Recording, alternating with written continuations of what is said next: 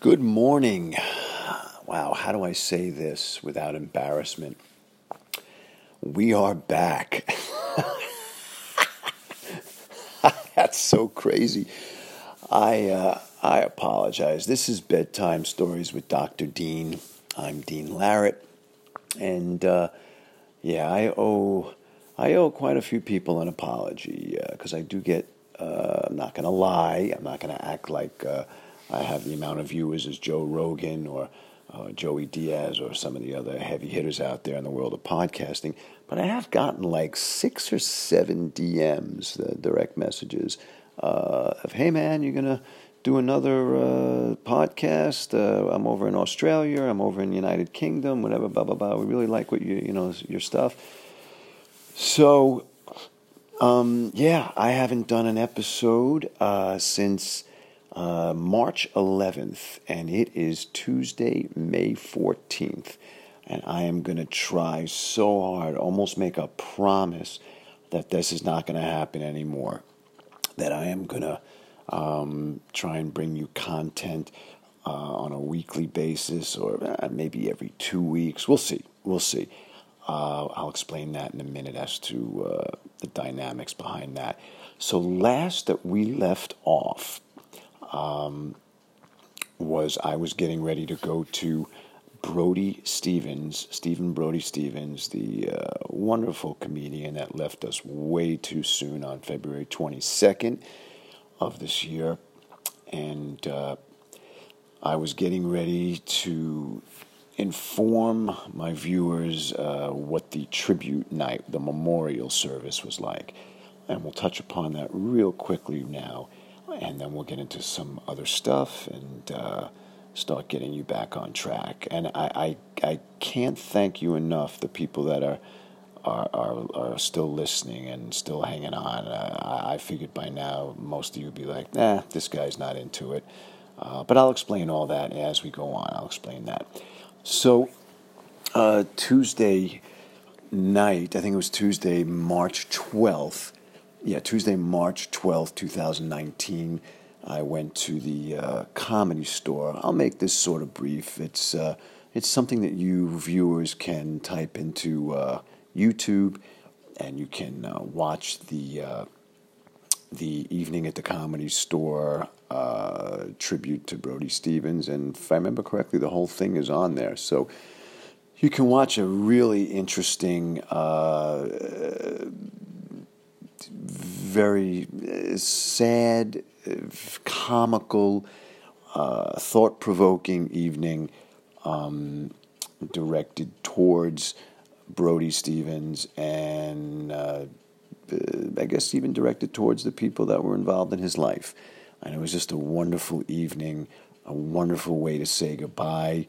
And um, it was a, a nice. Uh, uh, a nice evening. Uh, obviously, uh, not the right circumstances for us to all be gathered there, but it was nice to run into some friends in the comedy world.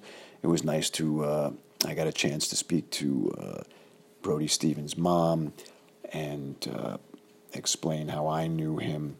And so uh, it, it, was just an interesting evening and uh, star studded. A lot of heavy hitters there a lot of people that were uh, that admired Brody, and um, uh, we're going to miss him. And uh, it's wow, I can't believe it's uh, February, March. It's going to be three months, May twenty second. It's just just amazing how how fast uh, the time goes. Just amazing. So that is that. There's not much more I can say about that except it was a a, a very nice, very well class classy a way of, of saying goodbye and and uh, uh, for him to move to his next uh, his passing his wherever wherever wherever the soul and the body goes uh, for him to do and for us to move forward in our lives uh, while we're here and uh, that's really all I want to say about that. Um, I guess I just hit a little bit of a brick wall with work and practice uh, and coming home at night and writing notes for patients that needed notes done, for uh, legal cases and all those things. And I guess I, I just lost and writing stand up and, uh, and performing stand up and maybe catching up on old movies that I was I got into. I'll talk about that in a second. And um, it was just one of those things that I each night would go by, and I just wouldn't. Uh, I just I wouldn't do a podcast. And my good buddy Darren Carter, who has the Pocket Party podcast that I've been on many times, and you can listen to me on one of his latest podcasts. Uh, just a couple of weeks ago, we did one and that's a pretty funny episode. Uh, you might want to check that out as well. Pocket Party Podcast with Darren Carter, and um, so I just hit a hit a hit a wall where, and I went through a couple of things where I was like, "What's my end game with a podcast?" Well, I don't know. I really didn't know what my purpose was. Uh, why am I doing this? Uh, what does it lead to? Um, I, I, you know, I did most of my therapy years ago uh, on the couch with a therapist, so I'm pretty cleared out. My head is relatively cleared out on certain things that I went through, uh, childhood traumas or whatever. Uh, so I'm pretty cleared out. I'm pretty evenly keeled. Um, why do I need to do this?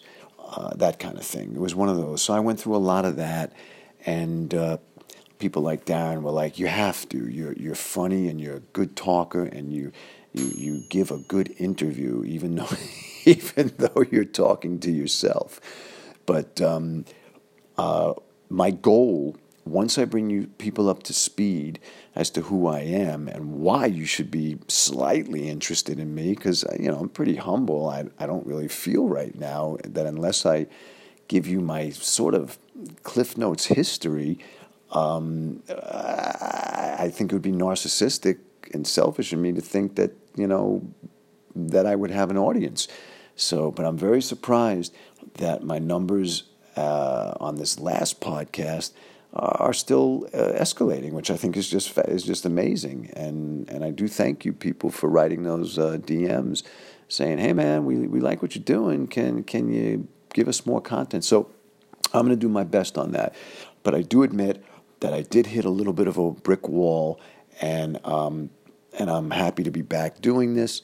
And uh, the goal, of course, is once I bring you up to speed and you now know who I am in a Cliff Notes version. Uh, obviously, I don't share every little thing, but in a Cliff Notes version, I would uh, that my goal is to have guests on.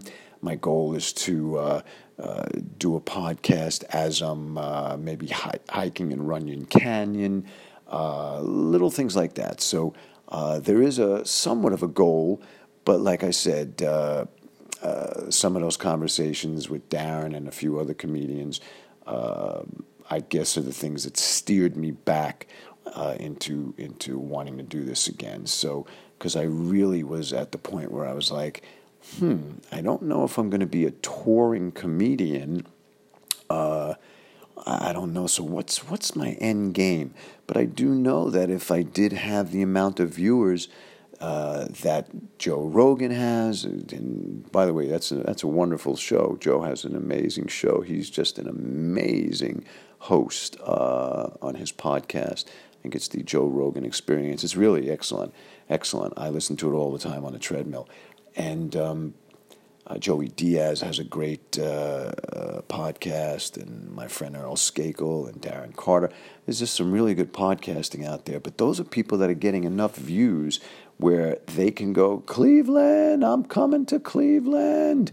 And then the next uh, thing you know, uh, Ticketmaster sells out, you know, a 1,200 seater, or a 1,500 seater. So there's just those thoughts in my head. And my theory is that, well, maybe if I built it up and by some fluke it built up, maybe I would be able to come to uh, Cleveland. No, that is my goal. My goal is Cleveland. Um, but we'll see. We'll see what happens. So uh, now I'm just, you know, just putting it out there, and we'll see what the universe has in uh, has in store. Um, and that's really about it with that. So we covered a little bit uh, about Brody Stevens thing. And like I said, just type that in uh, Brody Stevens tribute memorial, uh, March 12th, 2019. And you'll see it'll be about four hours uh, of YouTube uh, video, and so just skim through it, and um, and it's it's it's a really it's a really uh, a, a, very very uh, uh, nice evening, um, barring the circumstances, obviously, but the best possible way of, of sending him off. So. Um, so that's it with that. I covered a little bit as to my absence for the last two months. And um, uh, we got some great playoff games in the NBA. I don't know uh, those of you who watch the NBA, but got some really good games coming.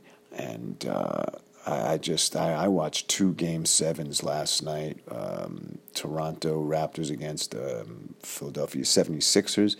And Kawhi Leonard hits this unbelievable pinball shot at the end with you know less than two tenths of a second to, to go and uh, eliminated Philadelphia just like that. It's just just amazing, just amazing. Um, always reminds me whenever I see a guy hit a shot in the NBA, it always reminds me of uh, in 1980, in the summer of 1980, which we will talk about. Uh, I hit a uh, 35 to 40 foot, almost half court shot with no time on the clock uh, to win a basketball game in uh, uh Nerf basketball. No, in a uh, in a camp game. Will, I'll explain all that later on because we're actually getting up. We're actually pretty much up to 1980, and we're going to talk about Mark and all that other stuff. But I hit a, a buzzer beater. Um, uh, from about 35 to 40 feet. Uh, by the way, I was completely stoned. I was stoned the whole game. I scored about 35 points. Uh, I was at a sleepaway camp in upstate New York, which we'll talk about. And um, we played an intercamp game, and we were down by one point. And I hit a uh, 19-8 and hit a literally about 37 footer. Uh, which I'll never forget, with three guys in my face. I, I just uh, long jump shot, and completely stoned, by the way, completely stoned, and um, and uh, won the game. And even when we won, I had no clue that we had won. When everybody was like uh, cheering me and putting me on their shoulders, I was like, "That's overtime, right?" And they're like, "No, you idiot! You won the game." And I was like, "Oh wow!" I was I was I was I was a stoner, which you guys uh, know a little bit, um, but okay, so let's get to where we were. Um, uh, let's see. Uh, I left you guys off uh, in January of 1980. I've done a little bit of research before I did this uh, podcast tonight, this morning, I should say. Uh, I did a little bit of my own research to catch up on uh, what I spoke about two months ago. I wanted to, I wanted to know what, where am I at, and what have I told you guys. So I listened to the last two podcasts, and I left off talking about. Um, oh, by the way, in the NBA, there's another playoff thing I wanted to tell you. Yeah, yeah, yeah. So that's right. We spoke about Toronto and Philadelphia. Uh, the next series, I think, is going to be amazing. Also, another crazy win. Portland goes into Denver, and I told all my uh, friends and people at Whole Foods that night, you know, don't tell me the score. I don't want to know. Uh, I'm taping it. I'm DVRing it. Blah blah blah. Uh, and they would they said, well, who do you like? And I said, well, I think Toronto's going to beat Philly at home, and I think uh, Denver will beat Portland, but I want Portland to win. I'm a Damian Lillard fan and uh, a McCollum fan, and um, so I said, it's too bad. They're probably going to lose at home. Uh, Den- you know, Denver's going to probably beat them. And sure enough, they, they I don't know I don't know how they won that game, but that's going to be an amazing series. Uh, Golden State, another great game. Golden State going into Houston without Kevin Durant, and they they beat uh, uh, the Houston Rockets. I, I, don't understand how that happens. Home team, uh, James Harden, all these other players, Chris Paul and and Golden State goes in, and uh, Steve Curry gets uh, Steph Curry, Steve Steve Curry, Steph Curry gets uh, gets hot in the second half, and they uh, they go in uh, and and and beat them uh, on the road, unbelievable without Kevin Durant, just unbelievable. So that's another thing. So my opinion, we've got Golden State against Milwaukee against uh, uh, Golden State plays Portland. I'd love to see Portland, but I don't know how that's going to happen, man. I just don't understand how how Golden State's going to lose that to Portland. I don't know. I would love Portland only because it would be nice to see another team, and I think Damian Lillard's a class act, and I think uh, it'd be nice to see him. But do I think it's going to happen? Nah. If somebody put a gun to my head and said make a bet, I would I'd have to say Golden State. But we'll see. No, you know Kevin Durant. I uh, nobody on the planet has more calf strains than Dean Larratt than Dr. Dean. I can tell you that much. You guys don't know anything about me, but I can promise you that much. Nobody's had more problems with their calves than Dr. Dean. So I do know what Kevin Durant is going through, and um, I have blown my calves out more times than uh, I'm knocking wood that I haven't done it in uh, in the last uh, six months. That's how often it happens. So, um, other than that, uh, yeah, I mean, I guess they got a chance if Kevin Durant misses one or two games because this starts tomorrow. And I know a little bit about this A, from being a doctor, B, from studying the anatomy of the calf and why it blows out and all this other stuff.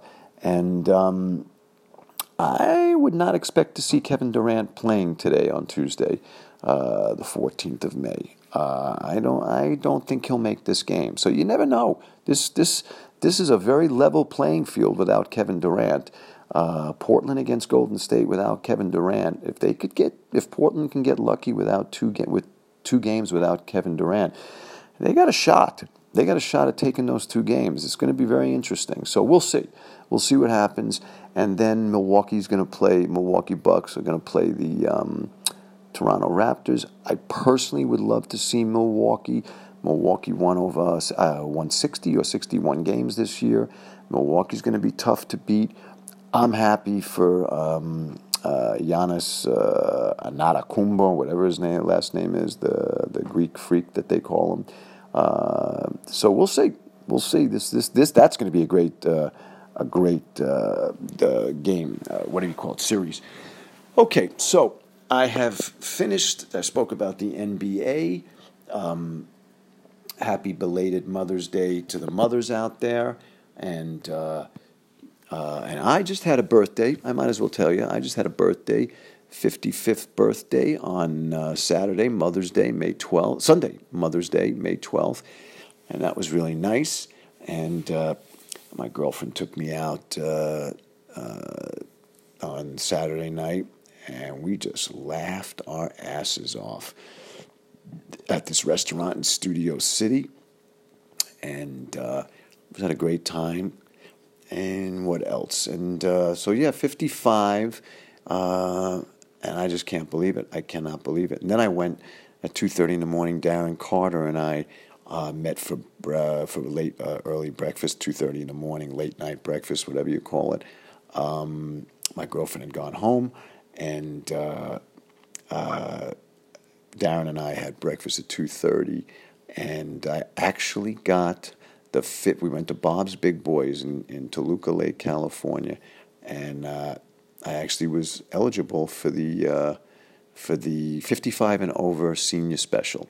So I actually got 10 or 15% off the bill for, uh, for being uh, an old man, uh, 55. So isn't that crazy? Well, all right. So getting back, we're at the 19 minute mark. We got 41 minutes to talk. And um, like I said, I'm going to get these out to you a lot more often. Excuse me. And uh, hopefully I'll stay motivated and all that uh, good stuff. Uh, so last we left, um, I had discussed with you uh, Saturday Night Live and my love of film, and Rocky changed my life, and the movie Rocky, and it changed my uh, my uh, desires to uh, be, be, get into the entertainment world. It changed my desires to train my body, uh, watching Sylvester Stallone uh, do all the training scenes as I said in the last episode, that he deserves most of the credit for the fitness craze in, in, around the world, if you ask me. Um, because that's what you did the next day after you saw Rocky. You laced up your sneakers, which at that time weren't even running sneakers, and um, you went for a jog because you saw Rocky the night before. So I always said that Stallone deserves the credit for uh, for that uh, for starting the fitness craze, even more than Schwarzenegger. Uh, I, I, agree. That I, I believe. Um, so that's where my head is at at this time, 1980, and now all of a sudden, I uh, I meet this guy, uh, Mark. Uh, I won't say his last name yet. I am planning on. I did leave a, a message with his uh, his wife. Uh, Mark is gone now, and uh, I want to know if it's okay for me to use his name, his last name and I have to uh, speak with her about that. I definitely want to see if I can use his name for, throughout the uh, uh, any other time I, I speak about him.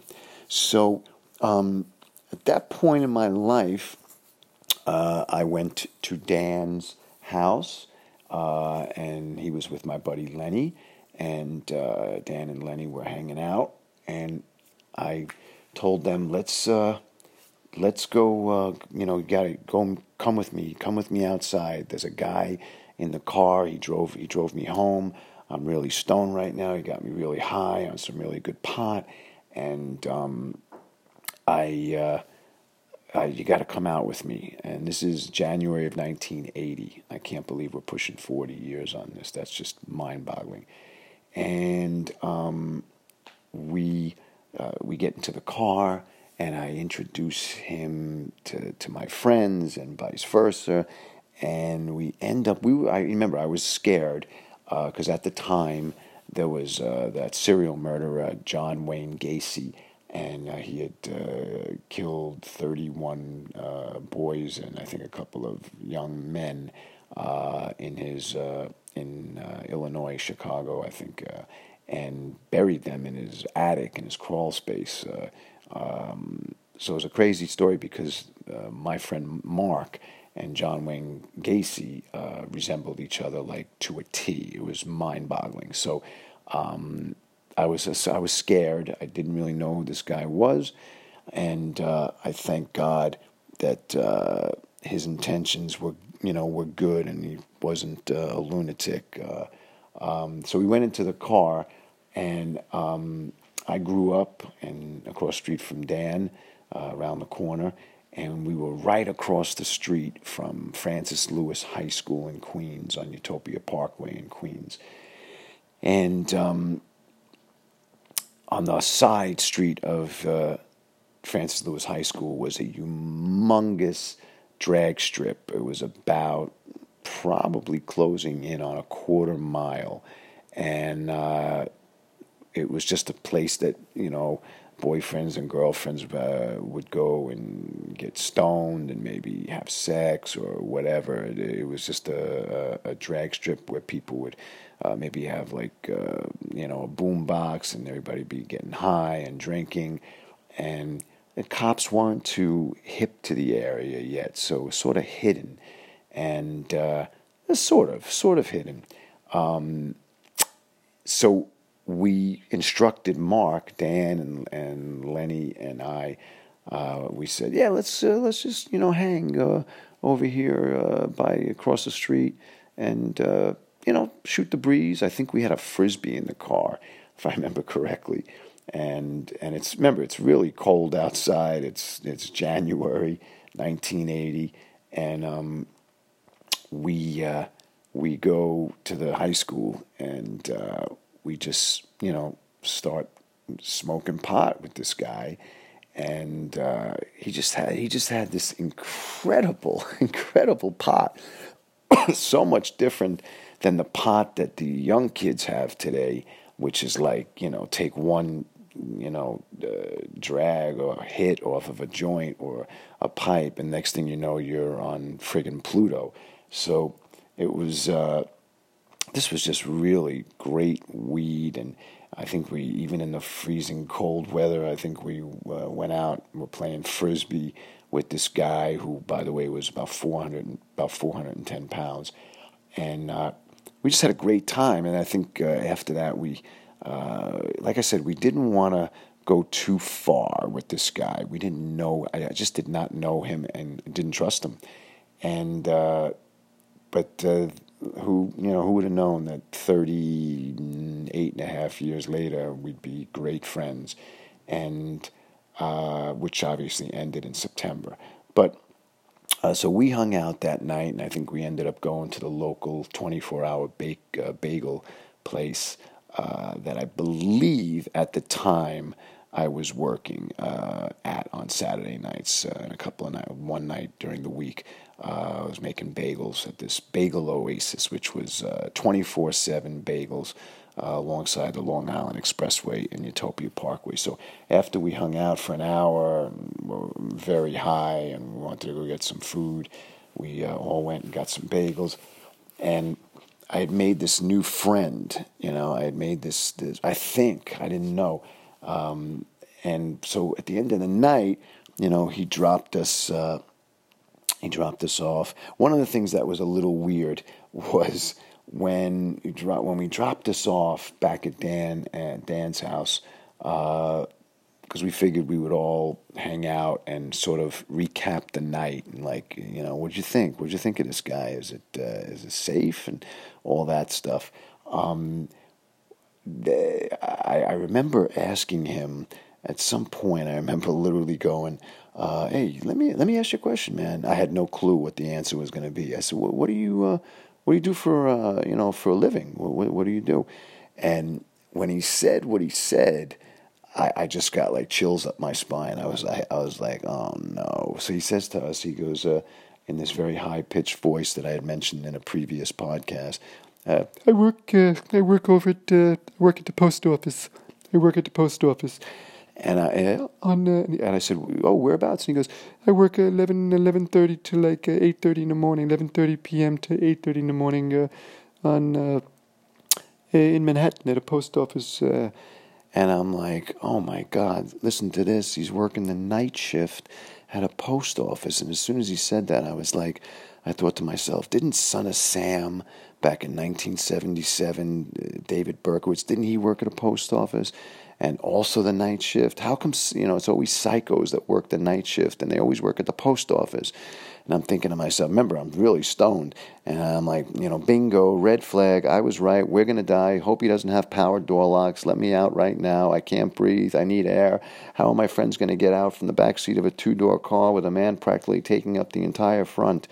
Uh, I'll run and get help. And I'm thinking to myself, whoa, this is really good pot. And all these things were running through my head at that at that time. I was like, did this guy really just say he's a postal worker? And now I'm going, oh my God, he looks like Gacy. He works in the post office.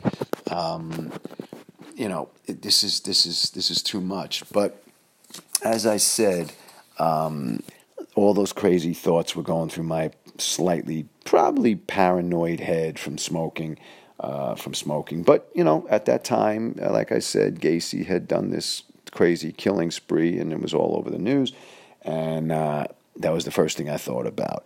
But while these thoughts were running through my head at light speed, and uh, I guess the beautiful part was that uh, that uh, they weren't going through his his his head, and um, I think the only thing or thoughts that he was guilty of was, uh, you know, I could really go for some White Castles hamburgers right now. Uh, I, I, I got the feeling after a while that, that I think most of his thoughts were food related, but uh, he turned out to be a uh, a wonderful friend, and the stories uh, that I'm going to continue with uh, are very indicative of that. And um, uh, so we uh, we actually um, we actually you know he dropped us off uh, back at Dan's house, and we just like I said we reviewed the evening, and uh, we were like, hmm, this guy this guy could be fun. He has a car, and uh, we started and we nicknamed him Fat Man. he was known as Fat Man, and um, he was just this he, and it wasn't because he of a weight problem we weren't trying to be sensitive to a weight problem that he had but it was almost like a, a superhero you know he couldn't be batman he couldn't be superman he, he was fat man and uh, it was like, I am fat man. I have a car. I'll take you out. I'll get you stoned. It was one of those things. But we it wasn't. We weren't making fun of his weight. It was just um, that was our. He was like basically a superhero to us. And I remember, and I always remember this. Um, uh, there was a point in my life. Uh, I used to play basketball at this school. Uh, PS 179, which was on in Queens alongside the uh, Long Island Expressway. And there was an overpass that would take you over the Long Island Expressway. And I used to take that home, uh, go over that overpass, and that saved me, uh, you know, it was a good 10 minute savings uh, driving, you know, riding the bike home. And I remember one day, uh, it was a beautiful day, a beautiful summer late afternoon and from the overpass, uh, which was pretty high above the Long Island Expressway, I was able to see uh, the skyline of Manhattan, but I was only able to see the uh, the Empire State Building and the World Trade Centers, and um, they were in plain sight. It, was really weird that from a from it was about an 18 mile distance, I was able to see the skyline, and uh, when I saw these three immense structures, I, I, realized how tiny my little world was at that moment, and um, that there was this whole incredible thing going out on in the streets, you know, below that that skyline, and I felt the need uh, to start hanging out in Manhattan at that time, and um, or for that matter, anywhere besides Queens. It was just, it was just getting old and boring, you know, and it was just very serendipitous that. Um, I now had this guy who maybe if we got comfortable with, uh, maybe would be able to turn me on to the streets of Manhattan, especially since he works in Manhattan. And uh, it, it, ended up becoming uh, a very, very, uh, very cool thing that, that, that happened for us. And, and uh, it, worked. We ended up having this incredible relationship. And what started to happen, which was really amazing, was um, uh, I hope I'm I hope I'm being somewhat co- you know uh, coherent and interesting to my listeners right now. I'm just putting this all together in my head.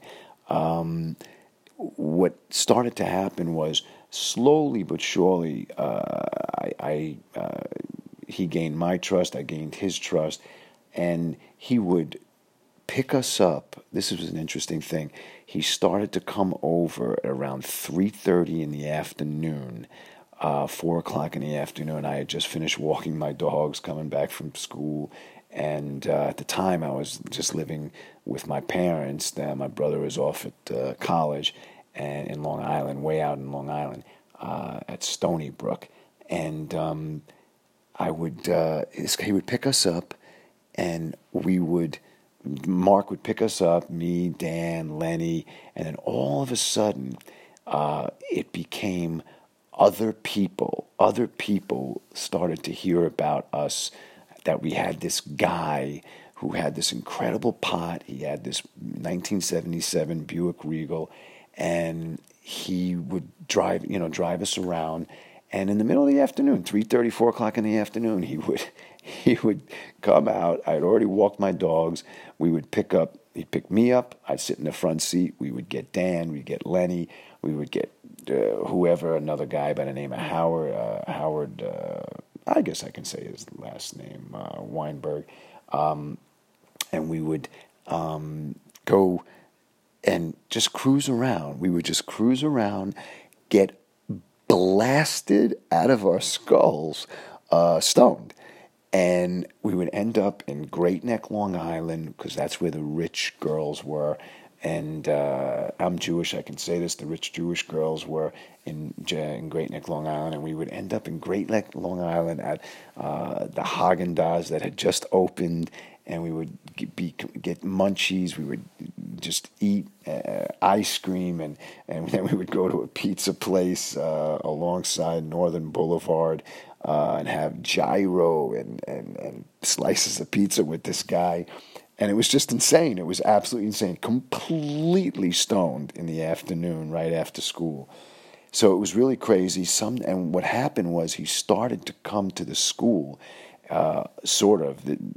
This is way before uh, the days that uh, school administration people would like wonder who who is this guy in this car that uh, that's hanging out on that drag strip during the daytime um, where the students were during the lunch period and he you know slowly but surely I became uh, for lack of a better word I sort of became like a little bit more popular with everybody. It's not like I wasn't relatively liked and had my friends already, but more and more people heard about this guy hanging out with us uh, whatever 12 11.30 12 o'clock in the afternoon just, and just coming to the to the school to hang out which was absurd and we would all get stoned uh, during during lunch break and then go back to class and I would sit in Spanish class completely stoned. And it was it was just it was it was so insane what was going on.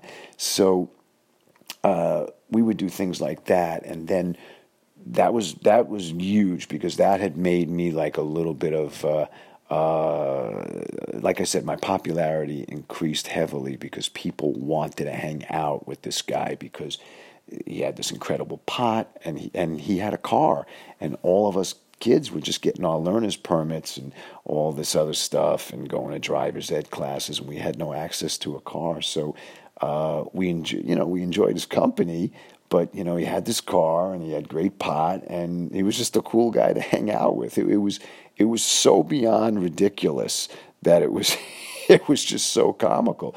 But it it it changed my life and it was very elemental in my life and my uh, growing up. And so uh, a lot of things started happening in like uh, February of 1980 and uh, when when we started to develop a friendship and I, I sort of at this point I was trusting him. I, I, I, I even believe it or not I even had my uncle who was a policeman in the NYPD. I even had my uncle run his license plates, and he said to me, "No, he uh, he's got nothing. There's nothing on him. Doesn't mean that he's not uh, a murderer or a serial murderer at the time, but uh, there's no there's no uh, nobody's looking at him. The FBI isn't looking at him, and and every you know he's copacetic. So we started to uh, branch out a little bit and uh, I, I, at the time I didn't feel that comfortable yet hanging alone, but it was always Dan, uh, my sidekick Dan.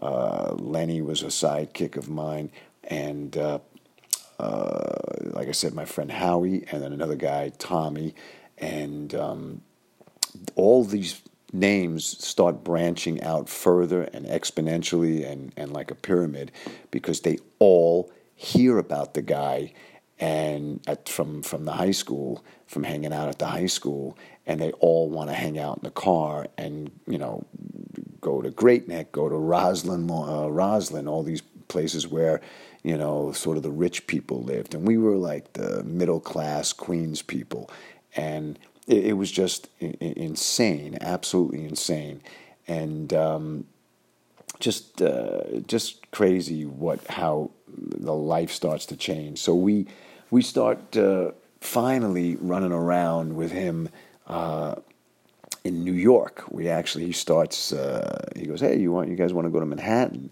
And we were like, and that was a big thing. That was a really big thing for us. You know, like, well, we're going to getting out of Queens and going to you know Manhattan with this guy. All right, let's see.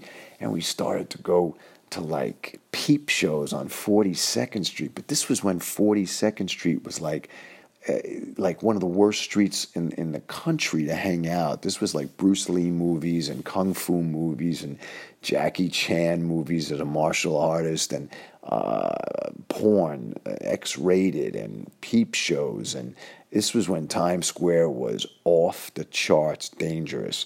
So I was all of almost 16 years of age and I was running around with this guy and Dan and Lenny and Tommy and Howard and we're and yeah I guess we yeah it was me in the front and then there was like three sometimes yeah three yeah we usually were able to sneak get three people in the back four people was too much but three people we were able to get So it was amazing. It got to the point that there was some people that literally were bummed out that we couldn't take them that night. We had a full car, and that's what this became after a while. And slowly but surely, this changed my my my whole life. I was able this this changed my sex life. Uh, I actually my, I lost my virginity because of Mark. Mark, um, uh, I guess it was uh, March or April of 1980. I was almost 16. Uh, I went outside one day to make a phone call, uh, just in the middle of Greenpoint, Queens, Maspeth, Queens, and there was a girl at the phone booth. And this is in the days when you had to get out of your car to make to put a dime in and, and make a phone call. And I made and as I'm at the it was like 11, 12 o'clock at night, and we're looking for some place. I can't remember what we're looking for, but I'm making a phone call, and this really pretty girl um, is is at the phone booth, you know, in the middle of nowhere in Maspeth, Queens, and I said to her, uh, "Hey, you know, can I? Are you going to be long?" And one thing led to another, and she's like, "No, no, I'm getting off the phone." Blah blah. And I make this call, and I signal to her as I'm making the call, you know, hold on a second, don't don't don't go anywhere. And um, uh, she's like, "Oh, okay, cool, really cute girl." I can't remember if she was with a friend or not. I know her name. I actually know her name, but I don't want to say it now. Uh, her first name is Diane, and um, Diane would become the woman that uh, we both de-virginized uh, uh, each other. Um, what happened was she waited for me to finish my phone call, and um, she was a real cute girl uh, from Maspeth, Greenpoint, Queens, and um, and I cannot believe this to this day, but she got in the car with Mark, me, and three guys in the back seat and she got in the car. I guess I had a trustworthy face, and even to this day, I think I still have a trustworthy face. I was this. How can I say this in the nicest way? I was just this like. You know, sort of cute guy, you know, like harmless looking guy. I was 15 years old, 15 and a half years old. I, I didn't look like, you know, threatening, you know. Um, and back then it was just, hey, we got some really good Acapulco gold. You want to smoke with us, you know? And, um, she got in the car. I'll never forget this. She got in the car and sat on my lap. She liked me, and I liked her immediately. And I think she felt comfortable with me. And I just, you know, I said, listen, the guy in the front seat, you know, I, know he looks like a serial murderer because at the time that, that everybody knew who John Wayne Gacy was. I said, I know he looks like a murderer, but trust me, he's hey, everything's cool. We're, we're on the up and up, you know. And I told her I went to Francis Lewis High School and she went to Grover Cleveland and high school. I'm still trying to find her on Facebook, and but I can't. I just cannot find her. And uh, so one thing led to another. She gets in the car with me and with us, and we get high with her. And um, and she i think we ended up going like into chinatown at like 3.30 4 o'clock in the morning and we all went for some Wo Hops Chinatown on Mott Street for some late night Chinese food, and took her out, and then we drove her back to to Maspeth, Queens, to her her home, and uh, she became my uh, my girlfriend for a while, which was really crazy, just really crazy. But that's what happened, and we used to go. Diane would come over to my house in the afternoon, and with a friend of hers, and I ended up setting uh, Dan or Lenny up. I think it was Dan up with a friend of hers that used to come over, and we would. My parents were at work, and I would just cut school, uh, smoke, and we we would just have sex in the afternoon. It was crazy. I was 15 and a half years old, and then even if my parents were home, I would take her in the backyard where I grew up. This like com- community backyard. It wasn't a singular family backyard it was a community backyard, and we would go in my father's station wagon and have sex in the backyard. It was just, I, am laughing. I, I, hope you guys are laughing too. Uh, but it's just, I'm just laughing at the absurdity of it. And we were just completely stoned. And, um, and these are the days in which I, I had to walk her to the bus stop kind of thing to take the Q88 back home for you know. So different times back then. There was no Uber, there was none of that. But we uh, we had some really really uh, amazing times. Um, and and and Mark was the conduit for that. And uh, let's see, we got 15 minutes left to go on this one. Um, so I have this little relationship going with this girl, Diane. Uh, I have a pretty booming social life going, even though we're in wintertime of 1980 and the, you know, the weather in New York sucks and everything. And, you know, all you do is, you know, just, uh, uh, get stoned and go to the movies or get stoned and drive around, you know. Uh, that's really what it was. That that's really what it was. Occasionally, I'd go out to Long Island and visit my brother at Stony Brook, and uh, I was almost 16, and um, his suite mates and roommates and people on his dormitory floor. They would get me stoned. I'd go out there for the weekend, Friday, Friday, Saturday, and come home Sunday late afternoon and I would uh, just hang out with my brother and his friends, who uh, I still know to this day, 40, 43 years later, and uh, uh 42 years later. And um, matter of fact, we're all meeting for my brother's, God willing, my brother's 60th birthday in the Hamptons in the summer. So uh, his friends from uh, Stony Brook uh, going to have his 60th out there. So it's just amazing how how you know all this stuff you know goes full circle. But so at this point, February of '80, um, I'm still a horrible student. I got two years to go before I graduate. Uh, my life is all about getting stoned, um, uh, listening to Hendrix, Pink Floyd, uh, Pink Floyd The Wall, uh, Pink Floyd Animals, Pink Floyd Wish You Were Here, anything that that that that was you know trippy kind of music, and uh, and it was just crazy. It was just a crazy time, and also at the time, at that time, another person who um, I'll keep, I would definitely keep his name. Uh, uh, I guess uh, not divulged, um, but there was a neighbor of mine growing up uh, on the street. He would uh, newlywed. He was uh, originally from Long Island, and he took a job with a company and moved in uh, about 10, 10 apartment uh, apartments down from me. And uh, Dan was his newspaper boy. Dan was a uh, delivered the New York Post or the Newsday. I think it was the Newsday, and I delivered the New York Post. Uh, by the way, I was a paper boy also. I had a paper route in the daytime, and um, which took about 45 minutes of my day to uh, deliver 35, 40 papers.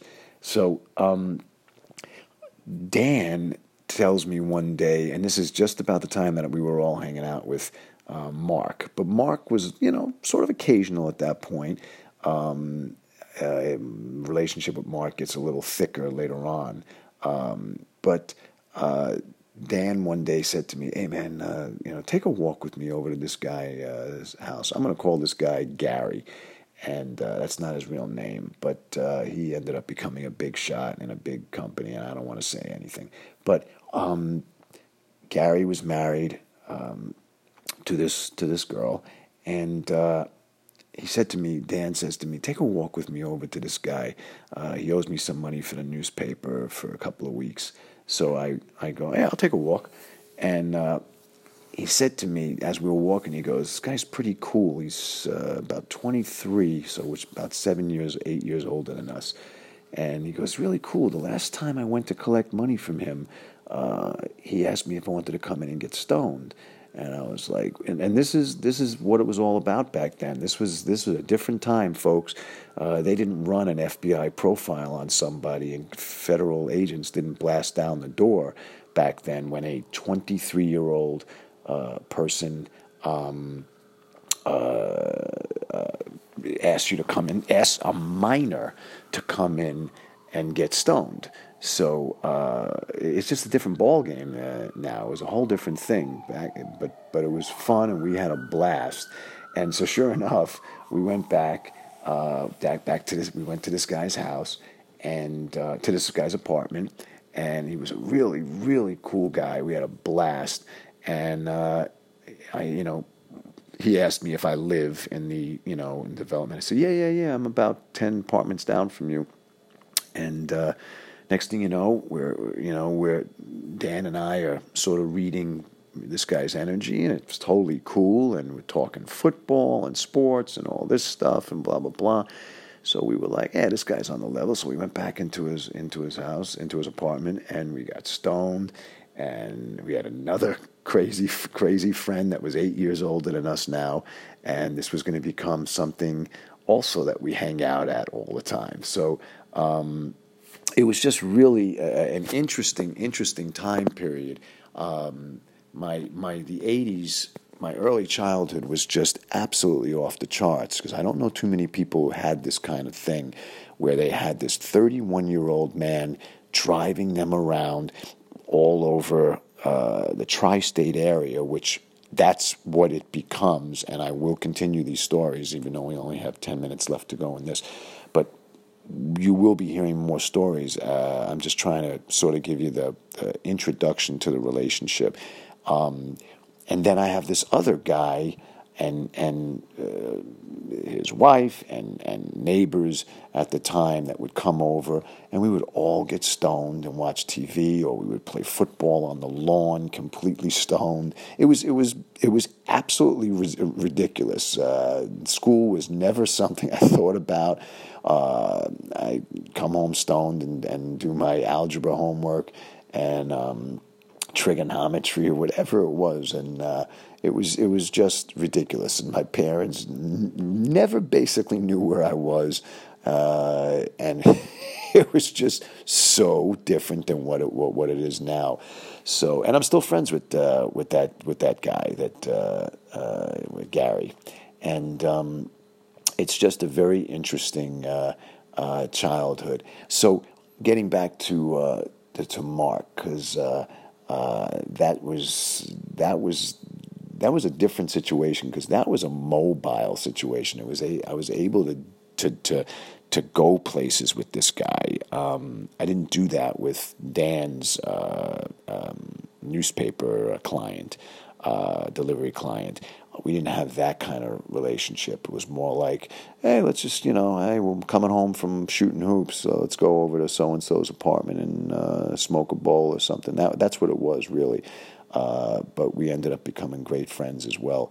But Mark was a different situation, uh, quote unquote, the fat man. That was a totally different situation. That was that was a guy that would end up showing me um, the Hamptons at age 15 and a half that I never saw. He would show me uh, uh, Connecticut, Bridgeport High Line, um, uh, the Jersey Shore, which we're going to tell. I'm going to tell you guys a great story um, uh, about Springsteen and the Jersey Shore in uh, in, uh, in late 1980, and little things like that. But at that this point uh, we have this amazing relationship going on. And um, like I said, my popularity in school uh, definitely blossomed with all these people that were like, "Hey, man, we hear about this guy that you hang with, and he drives you into Manhattan, and you guys you go to peep shows and uh, and Times Square, and uh, you drive around all night in, in, Manhattan. Any chance I could go? It was just really, really crazy. It was almost like selling tickets. Like people were that, people were that bored with their lives, which was basically, you know, that's what you did in Queens. Um, you, you know, started a, a, a garbage, you know, garbage pail fire uh, in a park, and then you, you know, on a Friday and Saturday night and then you you know got stoned. You, you figured out a way to get somebody to buy you a case of Budweiser, and somebody had a, a boom box, and you you listened to Lynyrd Skynyrd and and Neil Young and and uh, oh excuse me and Springsteen and uh, Rolling Stones and the Who and and uh, the Doors, and that's what you did, and Zeppelin, and that's and Aerosmith. I can keep going on, and of course, yeah, I said Pink Floyd and that's what you did. That was that was a Saturday, Friday and Saturday night, and and you know, and then you did that at Alley Pond Park, Cunningham Park. Uh, I hope my New York listeners know what I'm talking about. And you did that at, on the side of Francis Lewis High School.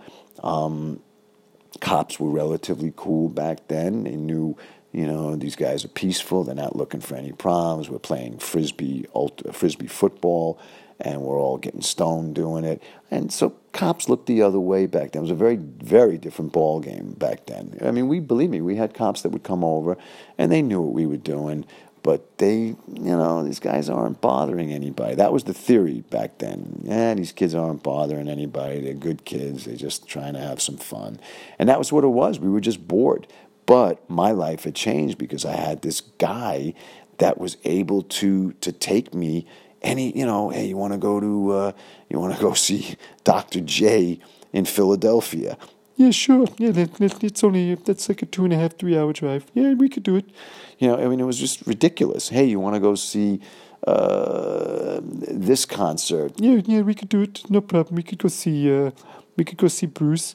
Um, hey, you want to go see? I mean, that's really what it became, and it was just uh, it was just a crazy time period for me because, like I said, the people I knew from from school were literally staying, you know, at the park. The guys I knew from school and the girls I knew from school, their Fridays and Saturdays were hanging out at, uh, I think there was a thing called Eutectic Avenue or something where people hung out uh, I think it was a staple company or something like that, or a typewriter ribbon company um, that had like an area that you can hang out. Uh, not that you can, but everybody did late at night.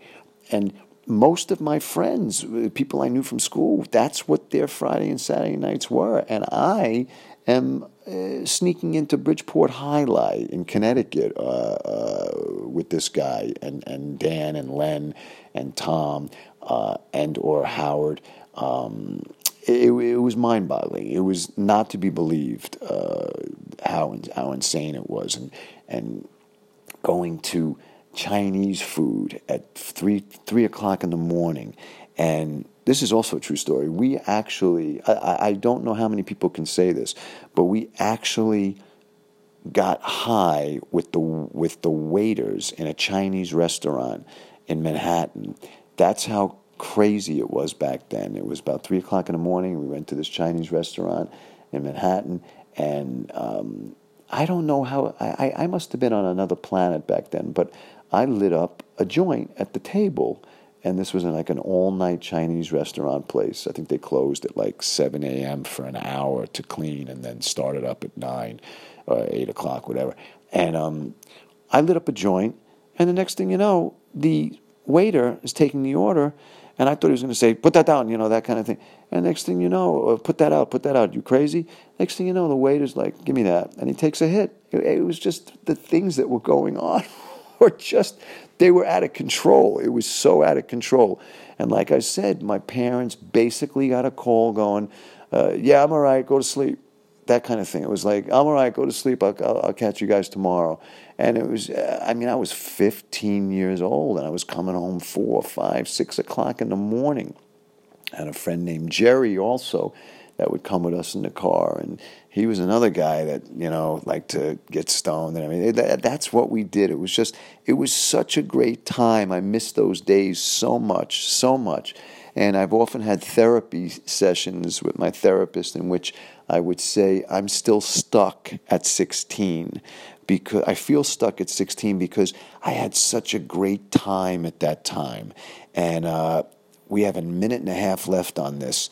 Um, so just to recap, and then I'm gonna I'll start the next uh, the next podcast, and I'm gonna deliver them to you. And we got lots more to talk about with Mark. I have college years to talk about. I have so much more to talk about with you guys. And now I'm really excited that I got back into this because I'm I'm literally seeing all this now as I'm talking to you guys. So I hope I'm not boring you. Um, have one more minute to go, and uh, I just uh, it, it, was a very interesting time, and um, uh, uh, we would we would play basketball in in, in pitch black uh, darkness. Uh, completely stoned. And Mark was, I told you, a, a brilliant basketball coach. So he would just uh, play defense on me, and and uh, he would just totally get into my head, and uh, it, was just it was insane. We'd be completely wasted and just having a blast. And I'm going to be leaving you with this because we're uh, getting to that point. Uh, we got a lot more to talk about. We've got 1980 to talk about. We've got um, that's a big year for Springsteen with the River album. And I hope you stay with me, and I'm going to try and stay with you guys and I wish you all the best. Okay, feel good. We will talk.